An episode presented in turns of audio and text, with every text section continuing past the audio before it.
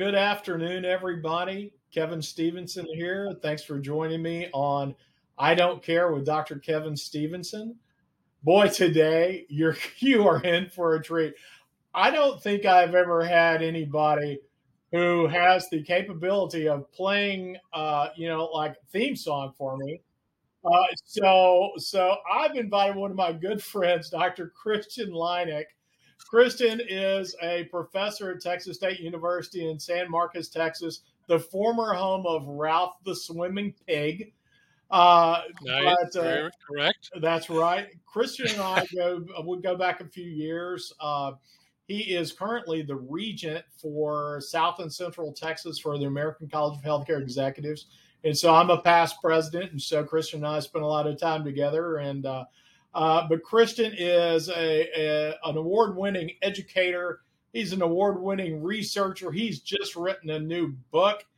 And more importantly, I think, is he is a world-class mandolin player. So, Christian, welcome to I Don't Care. Yeah, and thank you for not calling it a ukulele. I appreciate it. Hey, I've been to Hawaii. I know what a ukulele looks like. So there we go. So Christian, how'd you get started with a mandolin? I got to know this. All right. So I guess I've been playing mandolin for about 20 years. Okay. Only because it was a requirement by my future father-in-law, to marry his daughter. They had the family band. He was a banjo player in Fort Worth, and everybody played an instrument, and they did not have a mandolin. So there you go. Yeah, kind of the Bill Monroe method, where he was the only one in the family not playing an instrument, and they needed a mandolin, so he ended up picking that one. So that's same great. Thing here. Thank yeah. So I was going to say, thank goodness it wasn't a bagpipe. Well, I was going to say, thank goodness it only has four strings, and I picked it up. So it wasn't as difficult as a guitar is. So yeah, absolutely. Thank you for having me. This absolutely. Is going to be fun. It's going to be a lot of fun. Hey, tell my audience a little bit about you. Well, yeah, I've been teaching for, I'm going on 14 or 15 years full-time down in San Marcos. And, of course, we have our Round Rock campus as well. A lot of remote stuff still going on, too. Prior to teaching in the grad and undergrad programs in health administration, I was in the field. I was a practitioner. I got into health administration, I like to say, because the Army told me to. I was ROTC undergrad, and I was branched Medical Service Corps. I filled out a form when we got to pick what branches we'd like to go or whatever, and I did put MSC first, but I also told them that I was a licensed EMT, and I'd been working on the ambulance for several years through high school, and then I actually held that job and ran a truck in Cincinnati with a colleague of mine, also at school with me, and he was a paramedic. So we got to run an ALS truck together. I did a lot of driving. He was in the back a lot. And so I got branched medical service, and that's the health administration wing arm of the Army. And so I ran a field evacuation unit in the 3rd Armored Cav, which is now at Fort Hood, but it was at Fort Carson back then. Patient evac for 2 years. And then what really got me into outpatient ambulatory care was the last 2 years I was in. I was the executive officer of the dental clinics at Fort Carson, Colorado. And so all outpatient, oral surgery, clinic embedded in the hospital. Went to a lot of hospital administration, a lot of hospital leadership meetings, but I worked for the Army dentists, which was a whole other world. Taking care of beneficiaries, dependents, obviously active duty, soldier readiness, deployability, and everything in between. And really got that outpatient, got the bug, loved it. I ended up doing a hospital internship when I was wrapping up my MHA at Texas State after I got out of the military, and I enjoyed it. It was a good semester, but I knew I wanted to be outpatient again. And ever since I've been working, ran the business office, the accounts receivable, accounts payable department at Austin Radiological Association, ARA. for several years. And my kind of claim to fame is I ran a physiatry group practice, pain management world, headquartered in South Austin, with tons of outpatient satellite clinics all over. And we opened up a surgery suite on Medical Parkway, which was really fun to do as well. So, that's very cool. So that's how I got into it. Yeah. Very cool. So at Texas State, what do you teach? So I teach two classes chronically, regularly. Every fall and spring and some summers, I teach financial accounting and then healthcare marketing. Okay. And I usually do, been teaching the MHA marketing class as well. But with some summers off and some, just working fall and spring, I usually just do the two undergrad courses now. And then I teach financial management for a lot of universities on the side as an adjunct side hustle as well. Yeah, very cool. Well, let's put it this way. One of those I know a lot about because I got my start in healthcare on the marketing business development side. The other one, and even when I was going through undergrad in my MBA program, I tried to take as little finance as possible. I'm not going to lie, and I tell people readily, I mean, finance is probably my weakest area. I finally started picking up some of it. I learned how to add and subtract, which in healthcare is pretty, important.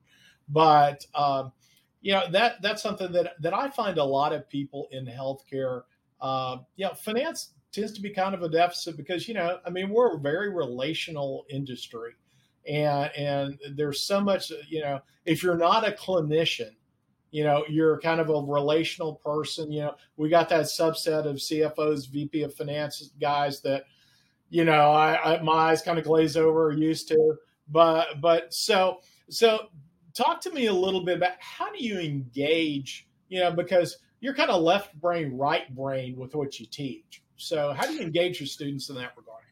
Absolutely. And I do think that's what makes those two courses really intriguing for me. I enjoy the mix of the marketing and the accounting with the students. So, and this is one of the main reasons why I wanted to do this interview with you, Kevin, because I've seen over all this, over a decade of grad and undergrad, that financial accounting is vital. It's like Spanish 1 or French 1, and then financial management is Spanish or French 2, right? And what we see, and you can go look at a lot of programs out there, is for the graduate level, we say, oh yeah, go take an accounting class somewhere. It doesn't have to be healthcare accounting. You just have to be an accounting prereq, and then you start in financial management. And what I'm seeing and what I do a lot of work with is leveling of that financial accounting, because if you can't get through Spanish 1, how are you going to survive in Spanish 2? Right. Right. Well, and let me also preface this by saying, I'm not a complete moron on the finance side, but when I got into I'm a complete moron on plenty of things, but finance may not be one of them. But whenever I entered healthcare, because I was in another industry for 4 years before I got into healthcare, it made no sense. Healthcare finance just doesn't make any sense because, whenever you start looking at, your top payer is your top customer, and, you start discounting services and all of this other stuff. I try to talk to people who are not in healthcare who get frustrated with having to deal with us. And I said, well, trust me, there's plenty of frustration inside. So, yeah, if I were to pick on my business school colleagues right now, if you don't have the money, it ain't going to happen. Right. You don't get the widget you're trying to buy or whatever. We are very different in healthcare. We have a lot of different types of concessions or write-offs that we have. And going to the financial statements, it is different. Of course, follow GAAP.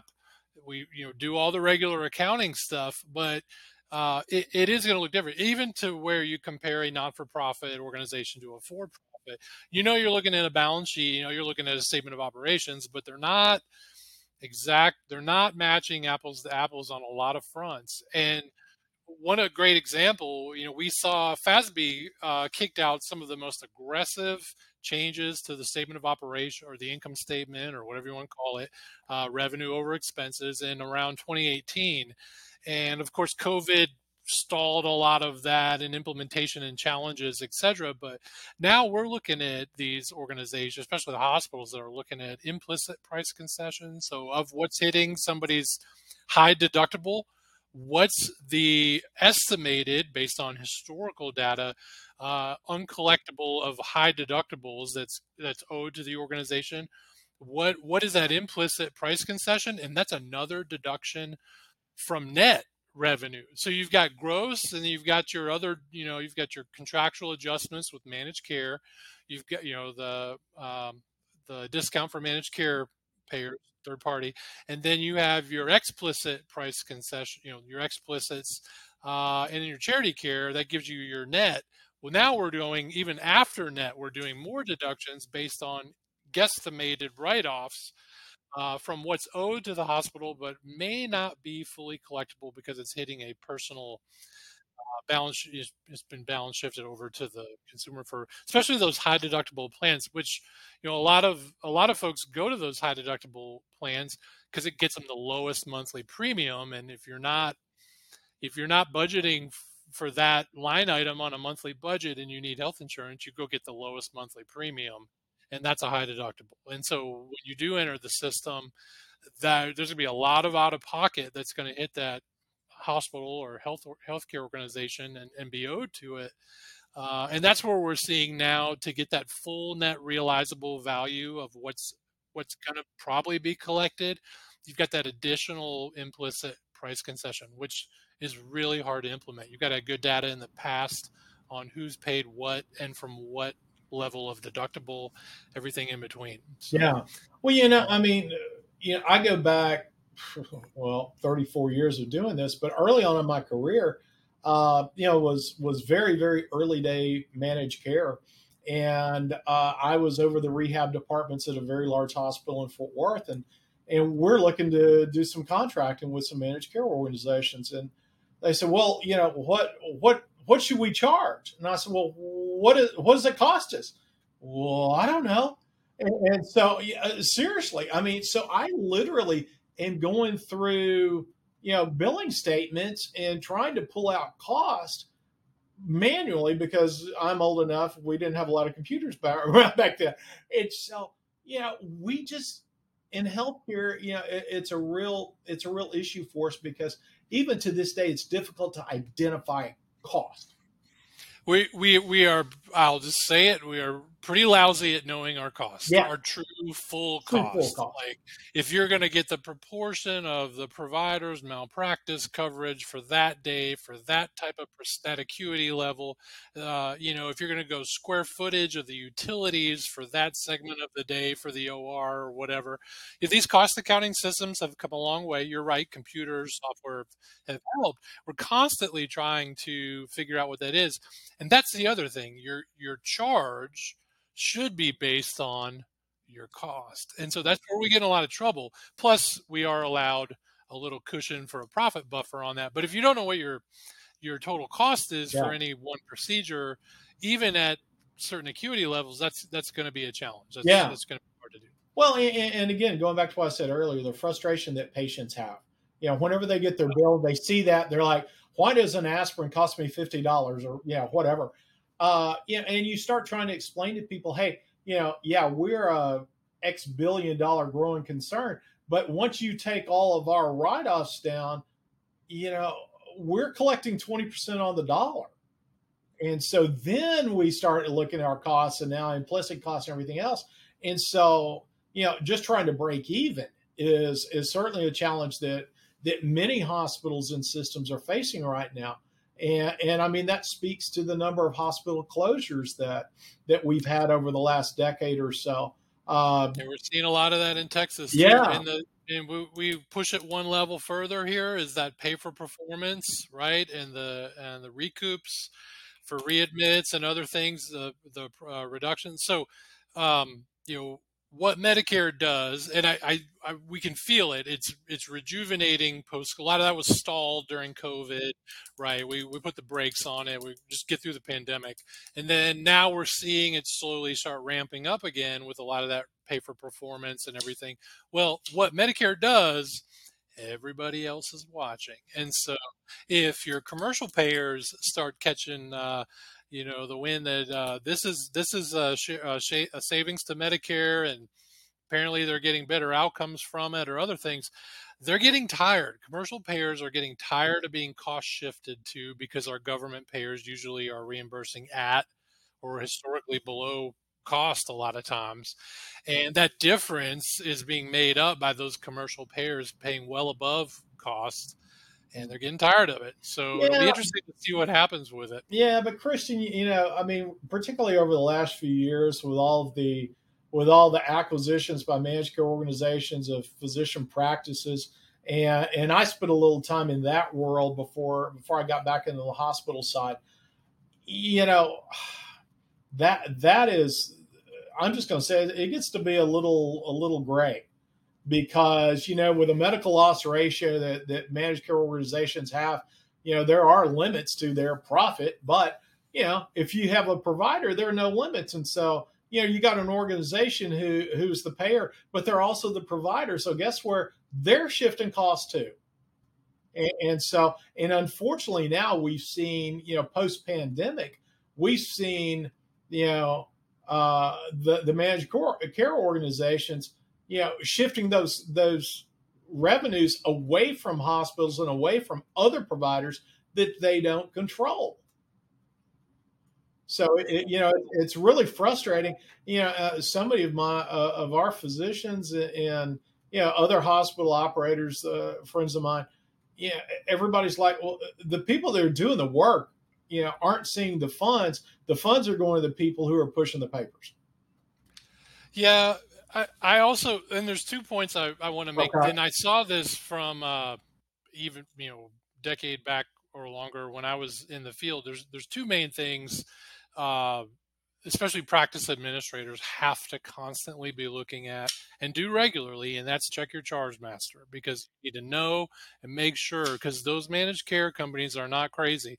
They say the allowed amount or the lesser billed charge. Well, you bill lower than the allowed amount, they'll pay you what you asked for. They're not crazy, right? And their edits and everything are all programmed to take care of that. A human probably doesn't even see it.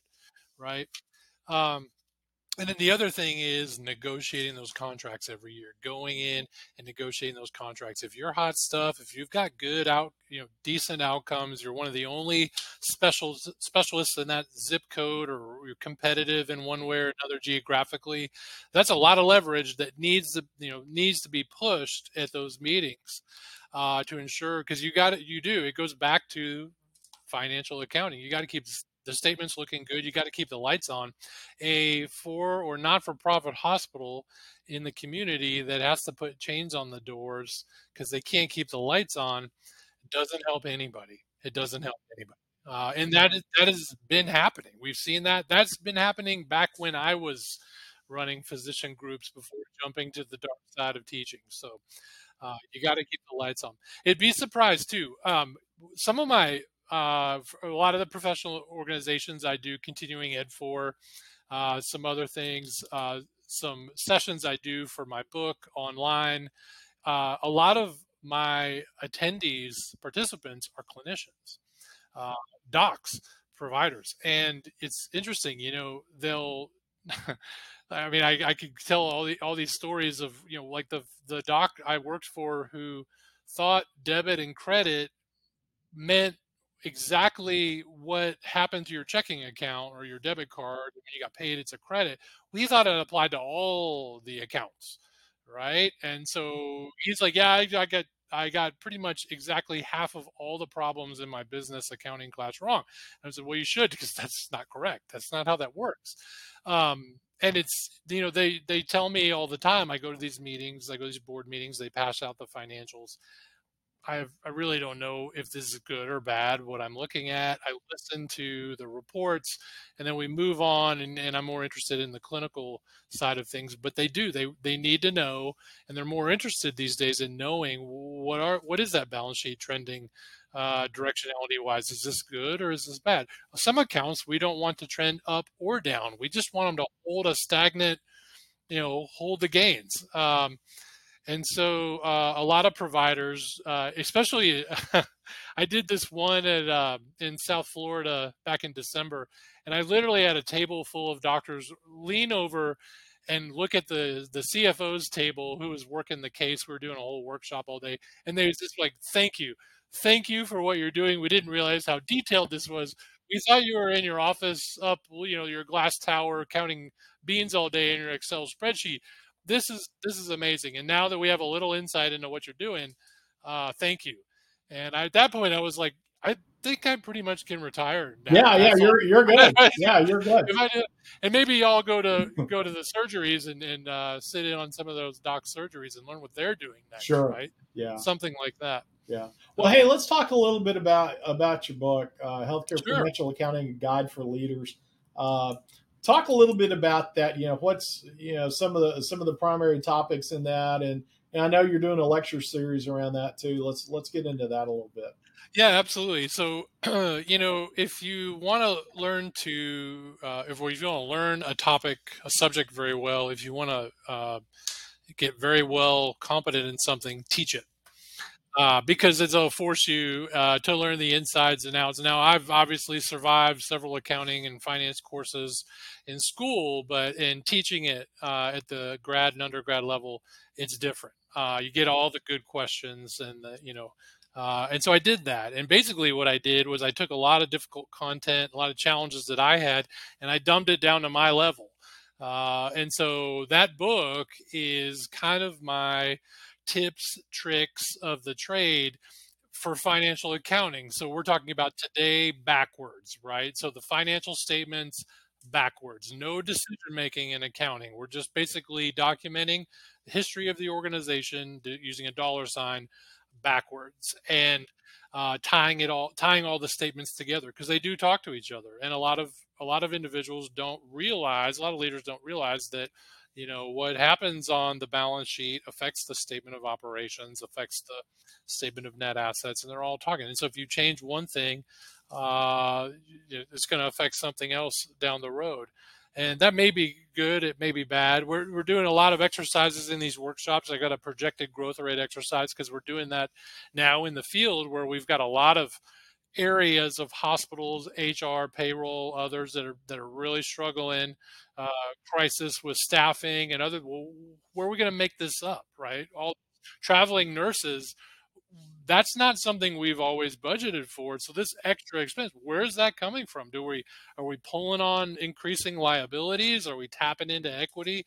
Where is this coming from, and what's that going to do to us? So a lot of those current day challenges is what we do when we plug it into workshops. And on my my traveling road show, I like to call it, I actually ask the organization for their whatever most recent financials they can provide me. And if they're not for profit, I'll just go get it off the internet.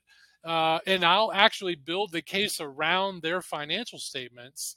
So I'll do a hypothetical, like, payroll problems or, shortfall in one area or another. And then we've got to do that growth rate exercise to make up for any gaps or shortfalls. And where's that going to come from, and what is it going to do? And it's interesting. You'll see different departments, because, everybody clutters all together with who they know at the workshop. And you'll see them say, well, wait, now you're in my world. Now you're affecting my box. Hang on a second. And so it's a really fun exercise, and it gets them moving, and we've had really great success with it. Yeah. Well, I mean, you touched upon something that we deal with every day, and of course the contract labor issue, as you said, is something that we didn't budget for a few years ago, and so how do you make that up? And so that's when we're looking at we kind of cross over into your other realm in the marketing and business development. All right. What in our market makes sense? Where are there gaps in services that we can go and maybe fill? And then, okay, you start looking at that. Well, then we've got to start possibly recruiting new physicians.